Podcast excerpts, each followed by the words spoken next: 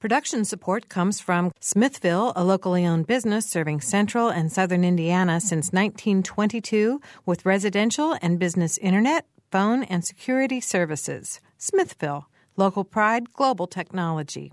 Information at smithville.net. Mother Bear's Pizza of Bloomington, open daily and offering gourmet pizzas, hot submarine sandwiches, and salads with daily specials. Menu available online at motherbearspizza.com. 332 4495 for delivery.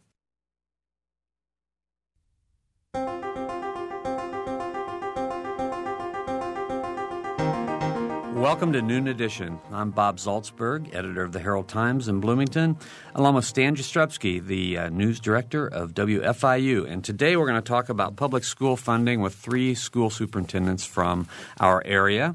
Joining us in the studio are Monroe County Community School Corporation Superintendent J.T. Koopman, Bartholomew Consolidated School Corporation Superintendent John Quick, and Brown County School Corporation Superintendent David Schaefer. You can join us on the program by calling 855-0811 or 877-285-9348. And you can join the discussion by going to our website, wfiu.org slash noon edition. Well, this is going to be a lively program. I think we, we already have a stack of emails. We're going to have a lot of phone calls, but I wanted to start by sort of setting the stage. You're, all three of you are facing some uh, significant cuts in funding from the state, and I want to give you an opportunity to start off by just telling us a little bit about what you're doing about it. Uh, Dr. Schaefer? Mr. Schaefer. Mr. Schaefer. we have in Brown County been looking at uh, funding cuts for three years plus right now. Um, Brown County got behind on the property tax reassessment process from 2003, and sometime during that time we got into a general fund imbalance. So, since I became superintendent in um, 2007, we have dealt with fairly significant general fund uh, reductions. And uh, this year, uh, the, the word out of the state for us is uh, around $600,000 in cuts. Um, and so we have been uh, in the process and have done many of the cuts that have been suggested in the in the public and out of the Department of Education previous uh, to this time. So finding these last rounds have been somewhat challenging for us. Up to this point in time, we've offered an early retirement incentive for some of our veteran uh, teachers, and uh, to date have had six teachers that will take advantage of that uh, opportunity. It's an opportunity to uh, exchange teachers who are at the top of the pay scale with uh, people who will be essentially beginners and allows us a savings for each position. Mm-hmm. So, all right, uh, Dr. Koopman. Well, I think uh, what Mr. Schaefer had indicated in relationship to this being a general fund problem is something that I think that uh, needs to be highlighted in this conversation. In the fact that it's not doesn't have anything to do with capital projects, doesn't have anything to do with transportation and the other funds that uh, that schools are supported with. It's it's all general fund, and at least in the Monroe County uh, Community School Corporation, our general fund is comprised of 92 percent of personnel, salary and benefits. So, with the type of funding losses that we have uh, encountered there are very few places that you can look up to make those funding shortfalls other than people. And so uh, we searched high and low in relationship to uh, where those expenditure reductions were going to be made. And uh, unfortunately, many of those relate to, uh, to people. We did try to think in terms of not filling positions that were open uh, we did try to think in terms of uh, administrative reductions. We have some su- some uh, support staff reductions, and then of course we also have some certified reductions.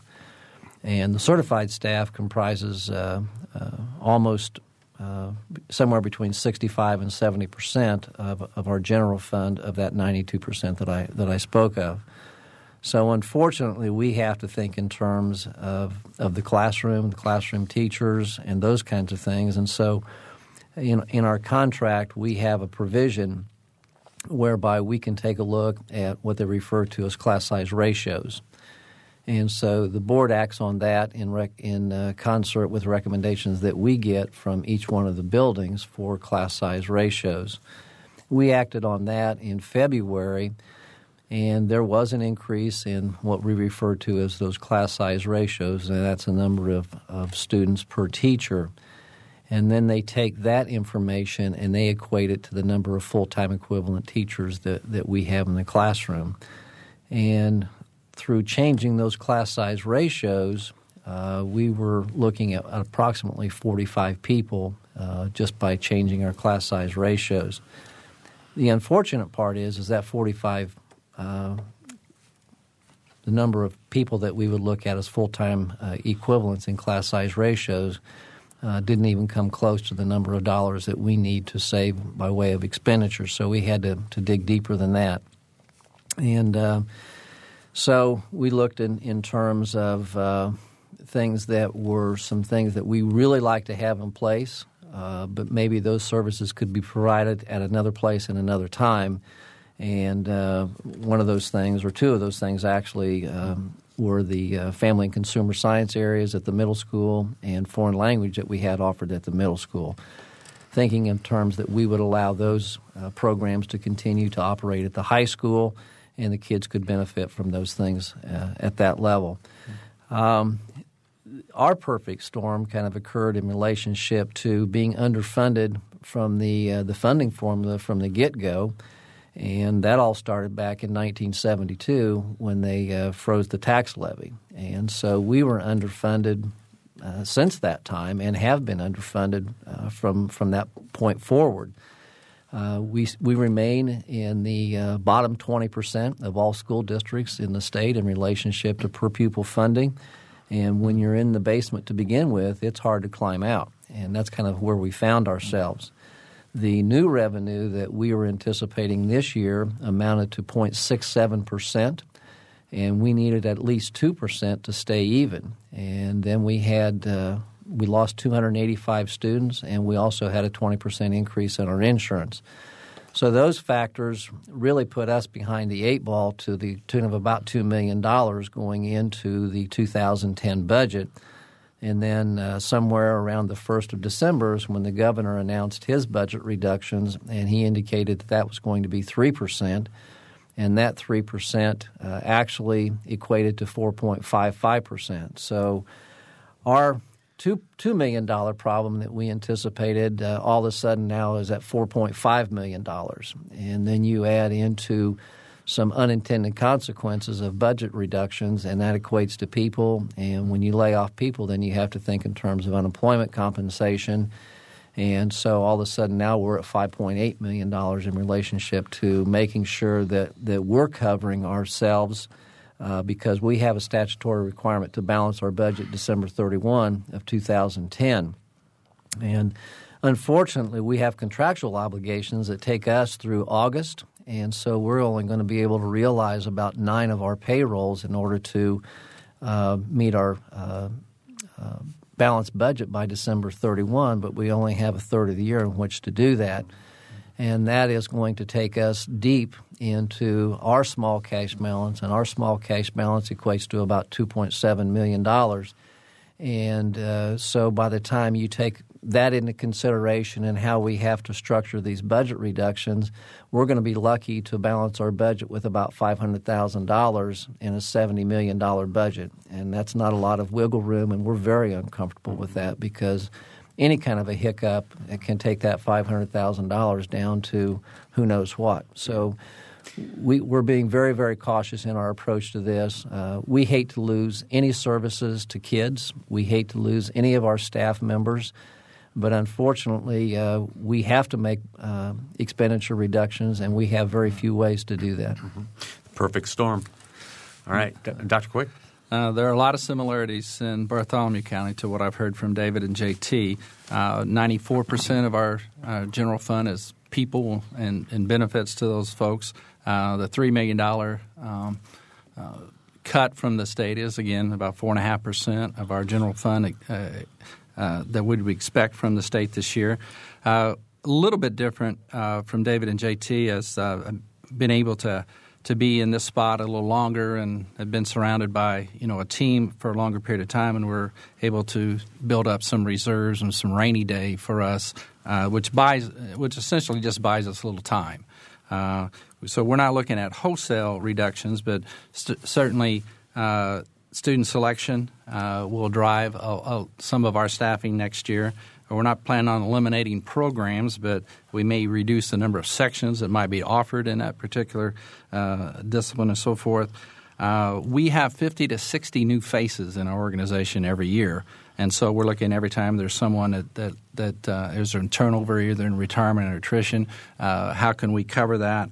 Uh, I don't think that uh, I'm not advocating a hiring freeze because if we lose a, a 12th grade English teacher or a, or a physics teacher or a chemistry or a math teacher that it's, that's hard to find, we will try to get the best and the brightest right away. But we'll probably have 200 folks that are vying for every elementary ed position, so we might wait a little while on that one to see how we do. So there's a lot of uh, similarities uh, uh, to, and we're very concerned about the long term. I mean, how long is it going to be before we see any any new money uh, from the state. Is that 12? Is it 13? Is it farther out than that? So we're really concerned, uh, you know, about what is going to be the new normal here. Mm-hmm. And uh, then we, uh, and if we do get an increase, it's probably going to be on a new base uh, that was established after the cuts. So, uh, you know, I, I, feel some of the, the same pains that my colleagues are, are feeling here.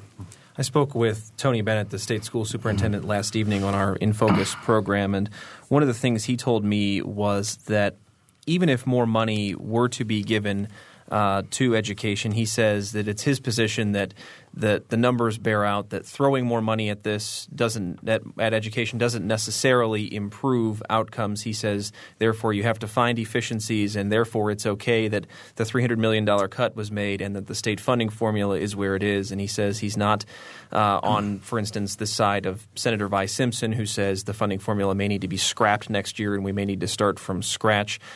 Is there is there any validity to his argument? Do you think? I'll, kind of jump in there uh, in relationship to does throwing money at anything solve problems? No. What money does give you is the opportunity to provide quality programs through quality personnel, and quality personnel are going to cost you money and quality programming is going to cost you money. Now, does that guarantee results? No, it really doesn't guarantee results because the complexity of the issue goes beyond what happens in the classroom. You know, we, we have poverty issues, we have parenting issues, we have a multitude of other issues mm-hmm. that come into the classroom that, that our teachers and administrators are expected to take care of in relationship to um, taking care of all the needs for all of the kids that come through our doors as a public uh, school. So um, I think in part throwing money at a problem doesn't necessarily solve it because it is a it is a people problem. But I think you have to have money in order to attract people to any profession, whatever it is. And so, if we're going to be able to attract high quality, high caliber people, we have to be able to offer them uh, a salary that's commensurate with their talent as well as benefits that are commensurate with their talent because if we don't, somebody else will. So I think that's one issue that we have to take into consideration. Um, as far as scrapping the um, the funding formula, that's a difficult issue. Uh, the funding formula in the state of Indiana, as it probably is in most states, is very, very complex and tries to take into consideration many things. And there isn't an easy answer to that because of the complexities of the situation.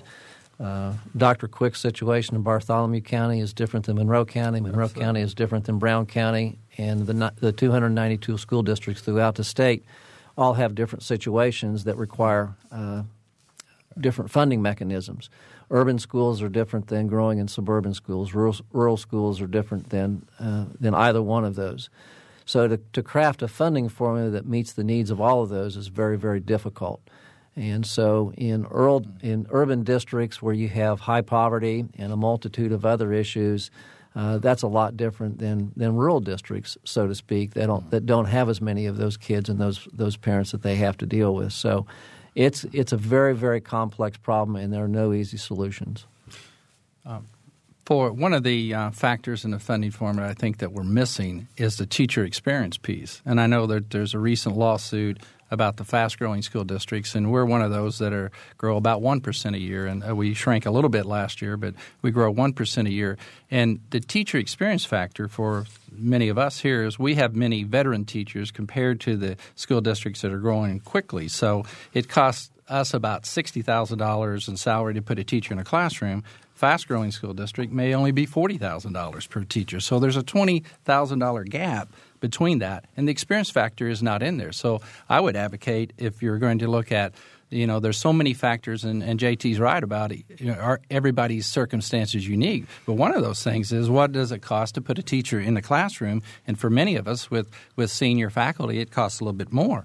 And while you know throwing money at a problem, I know you're going to hear that a lot. But at the same time, those uh, states that uh, folks at uh, Indianapolis would say are, are doing this better, uh, Florida or Texas or some of those that were held up recently, you look at the amount of money they spend per pupil and it certainly exceeds Indiana. So there's a little bit of contradiction there in, in some of that.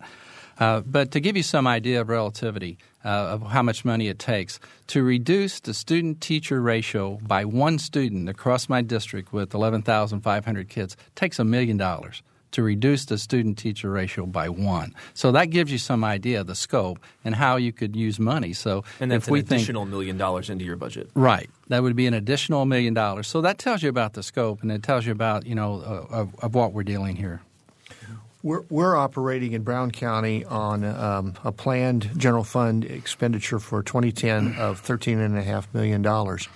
I'd echo what uh, JT and John have said about the amount that personnel make up of that. Uh, we're 89% uh, of our general fund is made up of salaries, benefits, and people expenditures. So there's not a lot of room as we as we make reductions uh, to effect cuts without impacting our staffing. And I think we have a responsibility uh, as uh, people who operate an institution that is funded by tax money to be as frugal and effective uh, with uh, making the money go as far as it can as we can possibly be. Uh, and I think we've worked very hard on that. Um, as a rural small district, a district that has uh, in Brown County, we've had a, a, modest reduction over six, seven years of about 20 students uh, a year.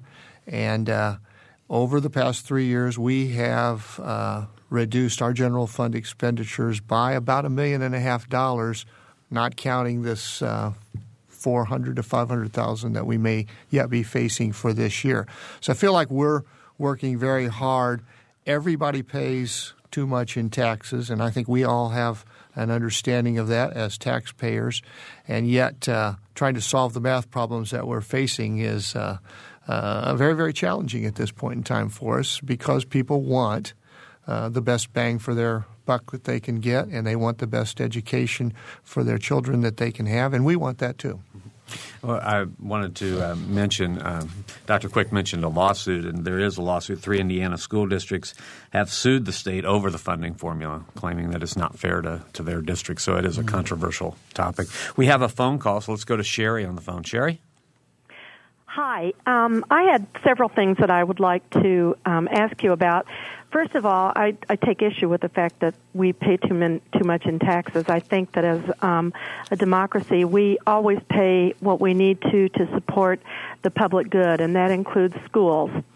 Um, but I wondered, even though you don't think a lawsuit is always right, why we haven't been part of a lawsuit before when we are funded so low um, according to what we really should be getting. I believe at the meeting last Tuesday, someone said we were in the bottom 18%.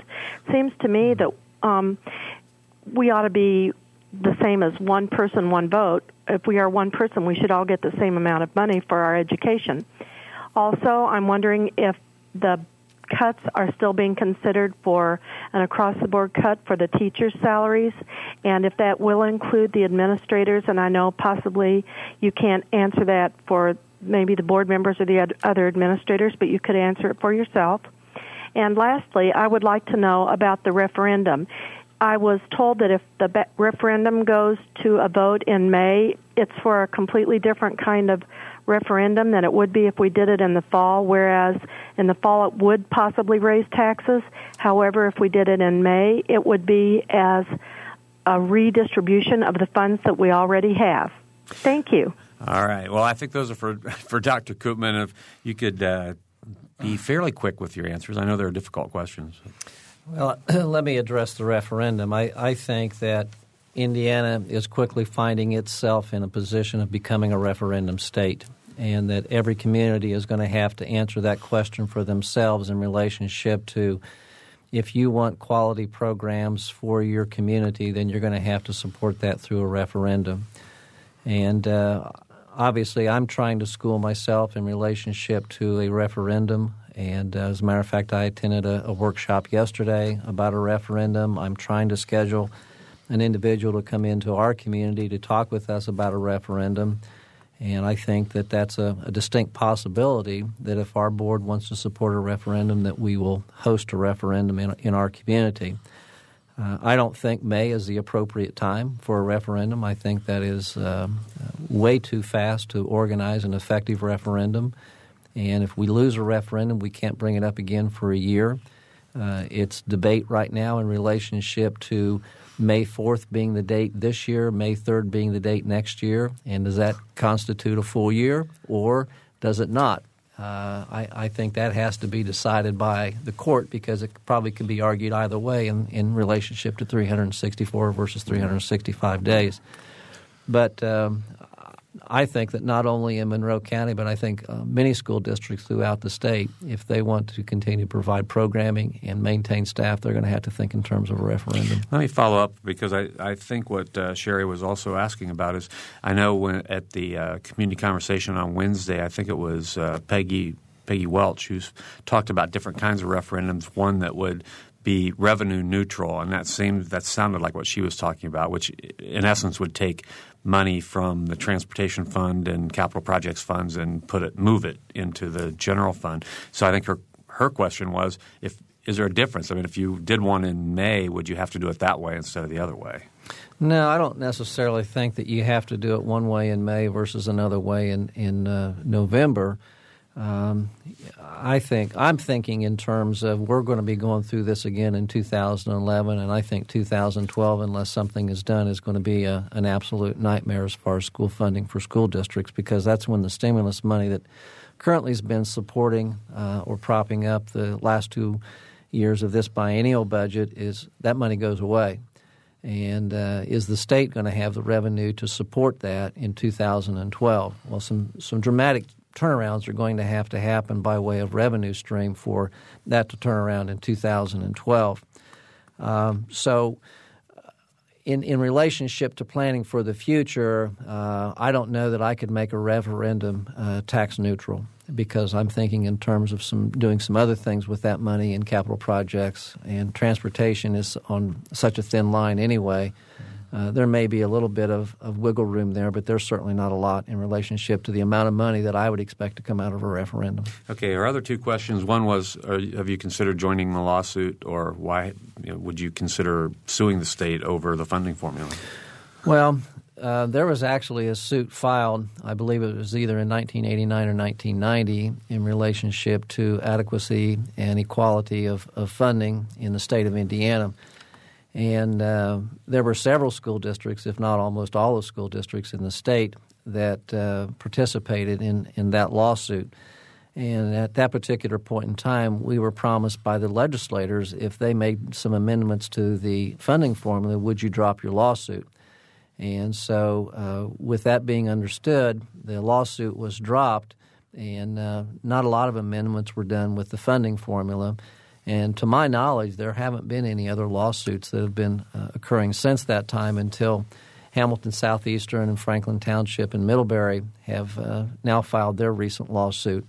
I did uh, talk with uh, Dr. Brian Smith, who's the superintendent at Hamilton Southeastern, yesterday and ask if uh, he would be inviting others, either through participation or an amicus, if we could participate with him. Um, so that means you're interested in, in joining the suit? Well, possibly. I don't know the content of the suit. I've not seen the lawsuit in relationship to what they're looking for. But if it would be beneficial to our school district and others throughout the state, I would certainly have to have conversation with our board about that. Okay, and then the third question, I'm going to open this up to all three, but I guess we'll start with JT because I think this was a Monroe County Community School Corporation patron.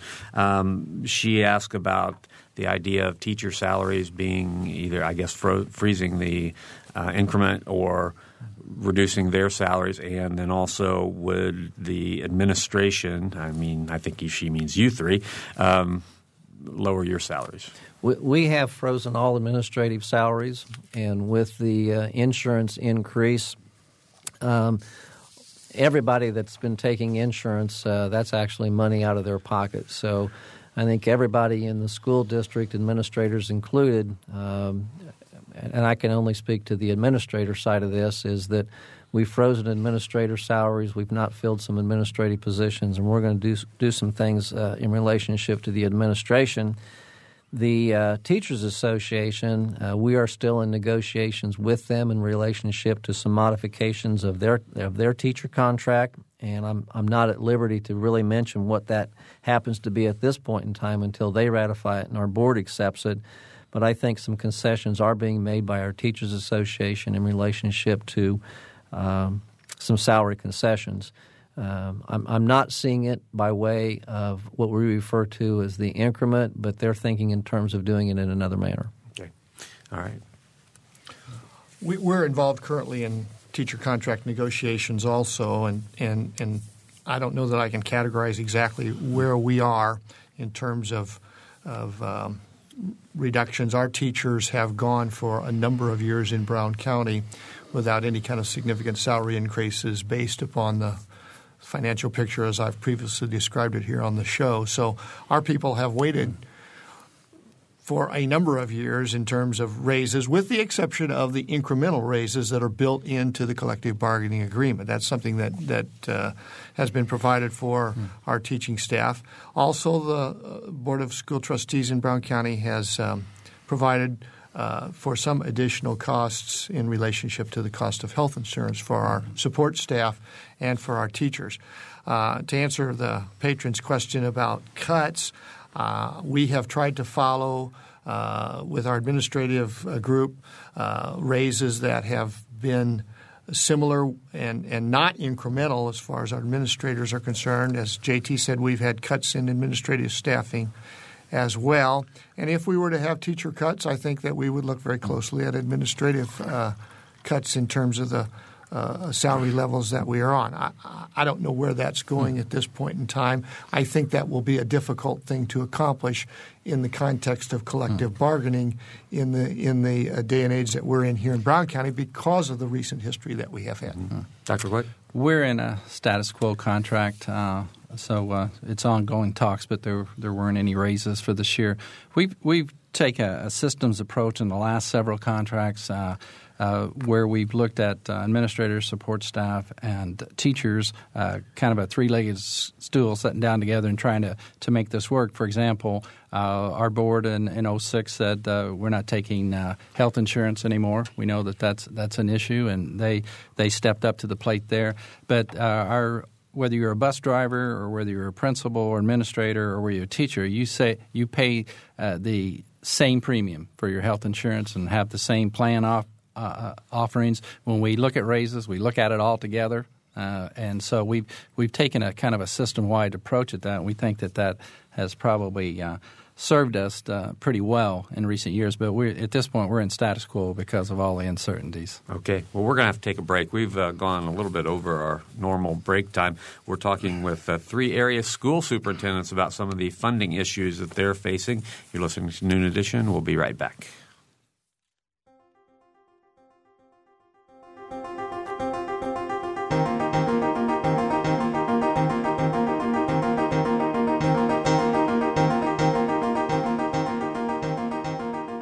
You're listening to Noon Edition on member supported WFIU.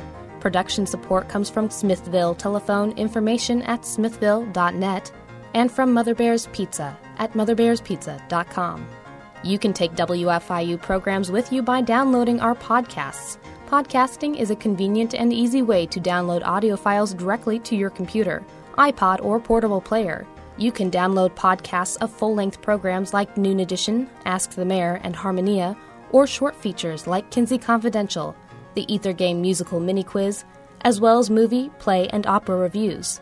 Find out more by going to our website, wfiu.org. And have you heard WFIU's news features?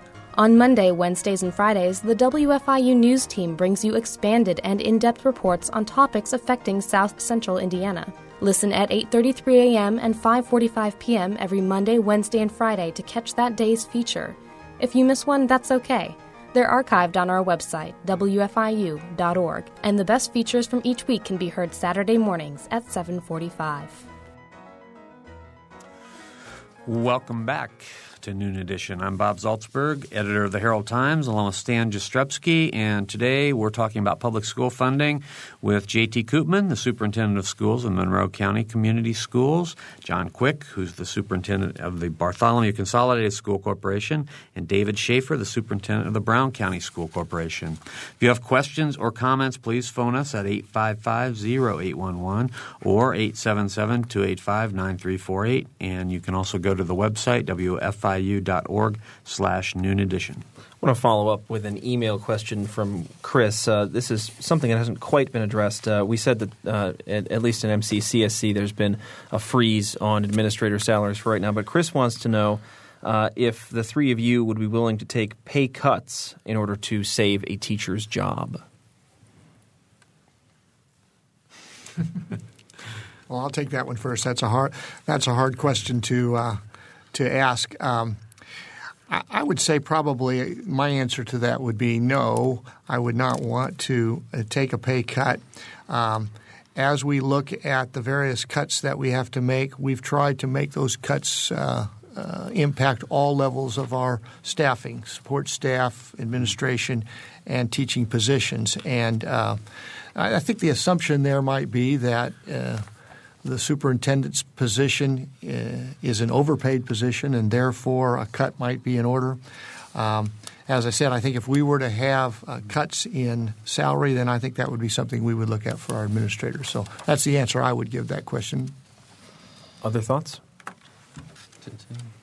Well, I think that we have tried to uh, mitigate our financial situation across the board with support staff, administrators, and teachers and I don't think that uh, you know a, a, cut by the superintendent is it, that's that's a drop in the bucket uh, in, in relationship to the issue of, of a 5.8 million dollar problem. And uh, I think everybody has value in relationship to what they contribute in the school district, and that would be support staff, that would be all administrators, that would be teachers and so to say that somebody has more or less value in relationship to what they're paid is not the issue here. The issue here is that we have to balance our budget by December 31 of 2010, and there's only so many ways that we can accomplish that. I guess my answer would be it, it all depends. Again, we try to look at at uh, things uh, as a district so that we uh, look at whether you're administrator or support staff or teachers similarly. So it, it, all depends upon what comes out of talks. Let me go back to something that uh, Superintendent Bennett has been saying, and he's been critical in recent weeks of some superintendents. He says are not doing a good enough job at talking to, for instance, teachers unions about making pay concessions uh, there.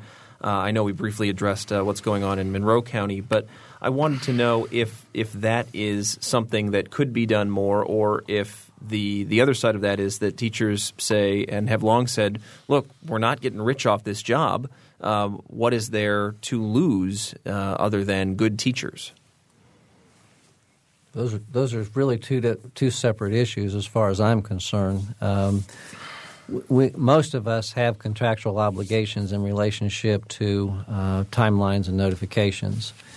And I would venture to say that uh, in all of the school districts that I'm aware of, there have been ongoing conversations with the Teachers Association, and uh, they've not been excluded. The the uh, the difficulty is that the fact is that the buck stops here, and uh, you know somebody has to make a decision in relationship to balancing that budget. There are timelines and obligations that we have And uh, in our particular situation, it's March 1st. And so, you know, we have to make determinations in relationship to when these decisions are made so that our board has the opportunity to reflect on it in a meaningful way, that our Teachers Association has an opportunity to reflect on it in a meaningful way, and then a timeline for a decision, and then those notifications have to occur in relationship to the timelines in our contract as well as statutory obligations established by the state of Indiana. collective bargaining with the teachers associations exists by act of the Indiana General Assembly, and uh, it dates back to the 1970s. There are some very specific rules which relate to what can happen at collective bargaining, and uh, I, I can say for the folks in Brown County that we have uh, lively and ongoing contract negotiations. At least through the uh, 15 years that I have been in Brown County, that has been the case. It is a process, uh, and I think that uh, in speaking for us, um, we do the very best that we can in trying to accomplish the idea of one, providing quality education for our boys and girls, and two, providing as much in uh, that is available in salary and benefits for our teaching staff. We certainly value our teachers, and they've been part of the process, and, and they've stepped up to the plate in the past. I've been in the district a long time now, and in '96, the teachers opened a contract and, and reduced the raise that they were anticipating, and, and that's the kind of folks that we have uh, that are coming to the classroom. So they're they're a partner in this, and I think they, they know that where we're at, and they're helping us uh, find ways in which we can reduce. We have a lot of emails. We have a lot of we have a couple phone calls. I'm going to ask a very quick email question. I think it should be a quick answer. Is fundraising an option to uh, save jobs? And I would add to save programs if people want to go out and raise money for a certain thing. I can respond to that. Um, I, I, can think of very few things that are going to raise the amount of money that we need. Uh, the other part of that is sustainability. You know, this is an ongoing problem. Uh, this problem's not going to go away anytime soon. And for anybody in our listening audience to think that this is a one year problem or this is a local problem, uh, take a look around the country, take a look ac- across the state of Indiana, and uh, it is a very, very significant and um, very difficult problem for all school districts, all communities to be dealing with right now, whether it be in Indiana or whether it be in other states. And uh, so it, it's uh, it's not a short term problem; it's a long term problem that's going to re- that's going to require long term long term solutions. And, and, fundraisers, as nice as they are. Um, who am I to say, okay, this amount of money is going to go here, and we're going to let this program stand, and we're going to let this program fall? Uh, I certainly don't want to be in a position to say that. Uh, however, we are making decisions in relationship to programming. And uh, so, with this being a long term prog- uh, problem, to say, okay, we're going to buy six months or we're going to buy eight months or whatever it happens to be through a fundraiser um, is simply buying time. And uh, we have to think in terms of, of a longer term solution. Mm-hmm. Okay, we have a couple phone calls. So let's go to Susan on the phone. Susan? Hi, yes, I have a question about the um, letting go the all cutting all the assistant principals in the elementary schools, but none at the high school level. And it was my understanding that they just uh, hired two new ones recently at one of the high schools. Okay, Dr. Coopman, I think that's for you. That does sound like Monroe County, doesn't it? Yes. Um, again, I, I, want to address our listening audience and think in terms of that's what's happening this year. Other options may be available to us in the next two years or ongoing. And so we're, we're trying to, as I've heard, as I've said many, many times before, we're trying to take one bite of the elephant at a time. And we can't solve all of our problems all at one time. And so we're trying to take care of this for right now, and these are the solutions that we've proposed for right now. And to think in terms of doing other things for 2011 and 2012, uh, we may be thinking in terms of that for the future. Uh, right now, I can't say. Okay, let's go to the next call, and it's Judy. Judy? Hi, this is Judy, and my question is um, Have you considered, instead of eliminating the librarians at the elementary and the middle school levels, instead of eliminating that entire program that supports literacy and student motivation and achievement and therefore test scores, but instead reducing the amount of librarians in our elementary and middle school? Thank you. I think that uh, that was an option that has been talked about, and we'll, we will continue to have that ongoing conversation, at least in Monroe County. And I'm, I don't know what uh, Brown County or Bartholomew County has done in relationship to their staff reductions. Um, I, I, just want to continue to reiterate is that um, you know I have to come up with 5.8 million dollars, and I have limited options in which to to do that.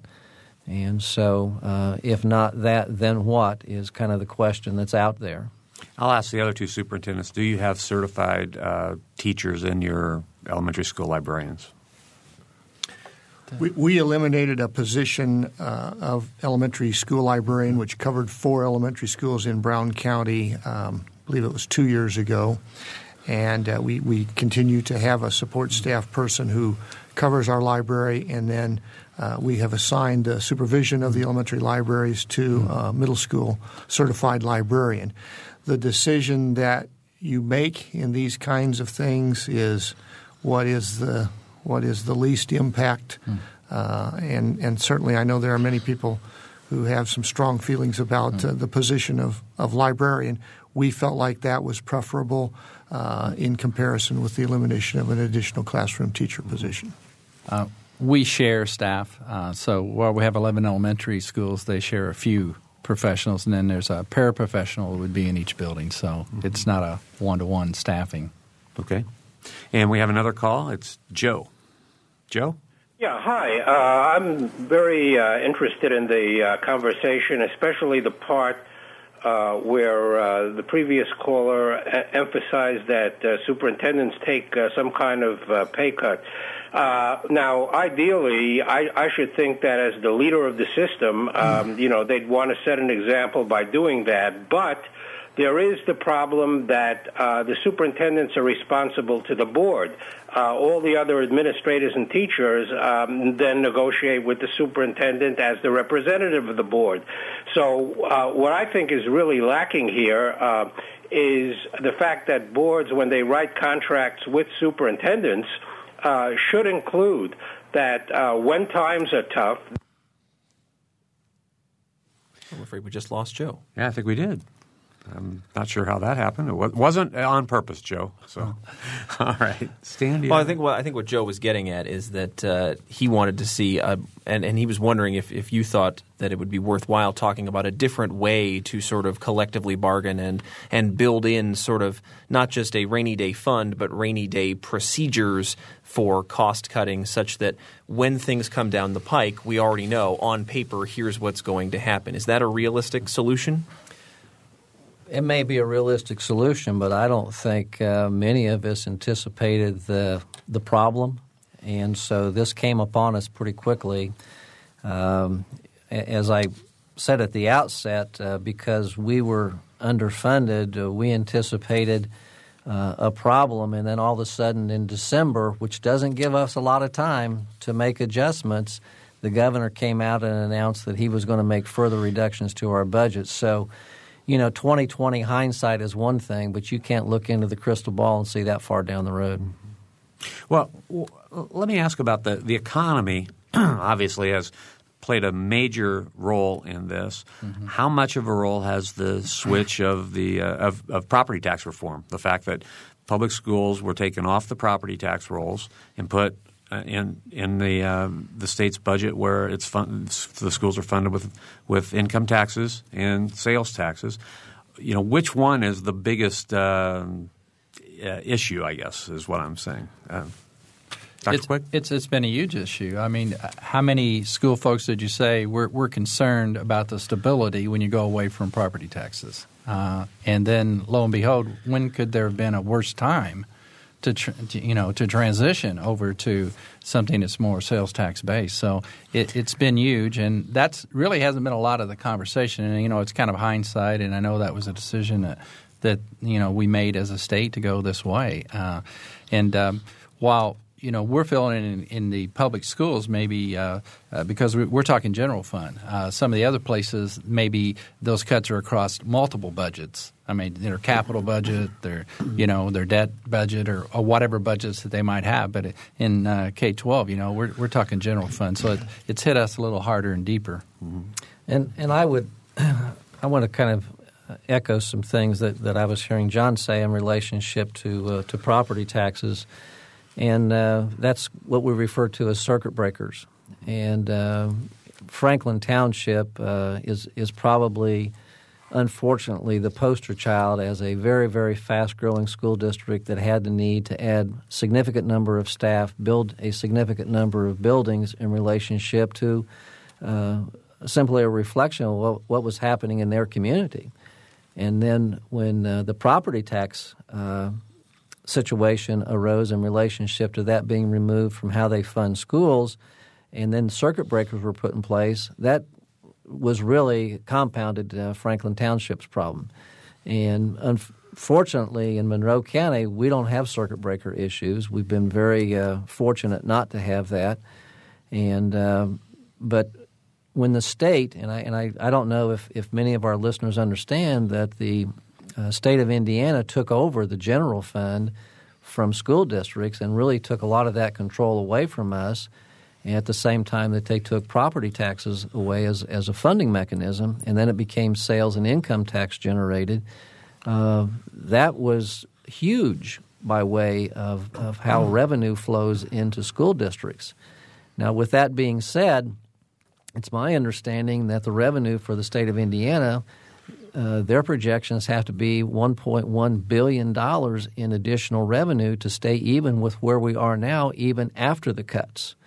And so we're going to be very carefully monitoring what that projection looks like for the revenue for the state of Indiana because, quite honestly, we're anticipating another cut, possibly either in June or December of this year, because I don't think the state is going to be able to generate the revenue to meet their obligation for the general fund budget even for the remainder of this year. One other thing that we uh, that we've alluded to is the, the stimulus money, and I think uh, the term that I've heard uh, most recently is stabilization funds for schools. Mm-hmm. And I just don't think we can say that enough. That these stabilization funds are what have been basically propping up school budgets in the state. For instance, I mean, do you know how much you've been getting in, in Brown County? How much stimulus money has, has sort of come through the pipeline so you could operate at the level you're operating now? We we had about um, I think it was five hundred and some thousand dollars in uh, money allotted to special education, and I believe it was another hundred and fifty or sixty thousand dollars in Title One monies. Uh, that's and, reading, reading, right? That's re- reading uh, support, and we. Um, as we planned for that, we obviously use some of that money to help us with general fund issues that, again, I have previously referred to that go all the way back to 2003. Now, we did try to be very, very conservative about that. And uh, I think we funded uh, three teachers or so uh, from those funds. So that that's on the horizon yet for us to continue to look at too, because the stimulus money ends after 2011. Mm-hmm. And of course, uh, in a matter of scale, in Columbus, how much money? Uh, Four million dollars over two years, and again, that's categorical. It's Title One uh, students with special needs. Um, maybe a prop up of seven hundred thousand in terms of, of, of helping you know the general fund. Uh, so it, it wasn't all uh, all uh, entirely help or you know uh, replacing those.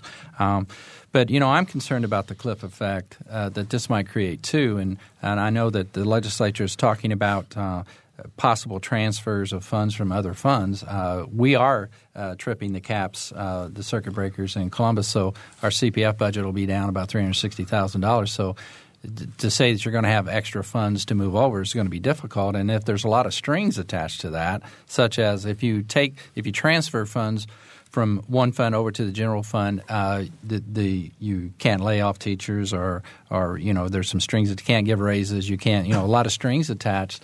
Uh, you might also be uh, perpetuate a cliff effect down the road. Mm-hmm. So uh, this, these are very complex issues. So this language working its way through the state legislature that would allow you to transfer from one line item to the other really doesn't sound like it solves a whole lot for you. It, it doesn't. Now, I mean, I appreciate some flexibility, uh, but if and it doesn't feel real flexible if there's strings that are tying you down at the same time we're giving you flexibility. So I guess that would be the caution. The strings I think John is uh, referring to include uh, amendments that uh, would prohibit uh, reducing teaching staff if you were going to transfer money from one fund to the general fund, or, str- or a string that would prohibit. Um, um, um, now I lost my train of thought there. Sorry. I think it would prohibit pay raises for well, money for or, or, or that would change. What I was thinking was uh, if if class teaching ratio to s- teacher to student is uh, increased, that would be a prohibitive for transferring monies to general funds. Those really, in my mind, essentially neutralize the impact of what the legislation's purpose is in the first place. So we've asked the local representatives. Uh. Uh, Representative Cook, Representative Welch, and Senator Simpson to please consider that in their points of view as as they represent us on those laws. Well, this this to me gets to a, a bigger issue, um, and that is, does the legislature really get it when it comes to education funding, and, and have they seemed to have gotten it over the last couple of years? Well, I, and my response to that is is that uh, some do, most don't. Um, it's my understanding that many of the legislators, when they were talking about developing the transfer language from other funds to the general fund, were asking questions as simplistic as what is this increment that everybody's talking about? And if the legislators don't understand the, the term increment and what it means, there's no way in the world they understand the complexities of the school budget. Okay, we have one minute to go, and we have John on the phone. John, do you have a very quick question? I'll, I'll, I hope I don't speak too broadly, but I want to say that the priorities is a word that continues to come up, and I think it can't be said enough. When it comes to priorities, the money we've spent on Wall Street, on Iraq and Afghanistan, and to build a transcontinental highway, we have the money. It, I'm wondering if it might not be better at some point, and I'm speaking at this point to those people in the county who like that extra one or two percent of their income, rather than putting that into schools. I wonder if and this is a question I'll raise to them, if it might not be better to acknowledge that while education is a concern in this country, that it's not a priority.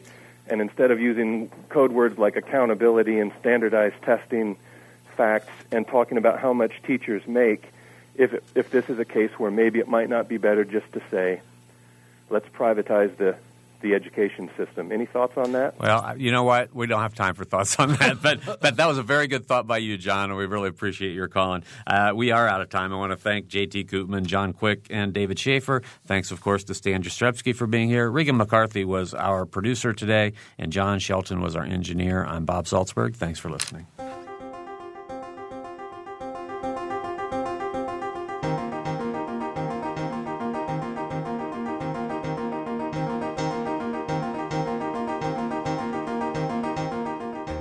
Noon Edition is a production of WFIU and the Herald Times. A podcast of this and other WFIU programs is available at WFIU.org. Production support comes from Smithville, a locally owned business serving central and southern Indiana since 1922 with residential and business internet, voice, and security services. Smithville, local pride, global technology. Information at smithville.net. Mother Bear's Pizza of Bloomington, open daily and offering pizzas, pasta dinners, and wings with daily specials. Menu available online at motherbearspizza.com, 332 4495 for delivery.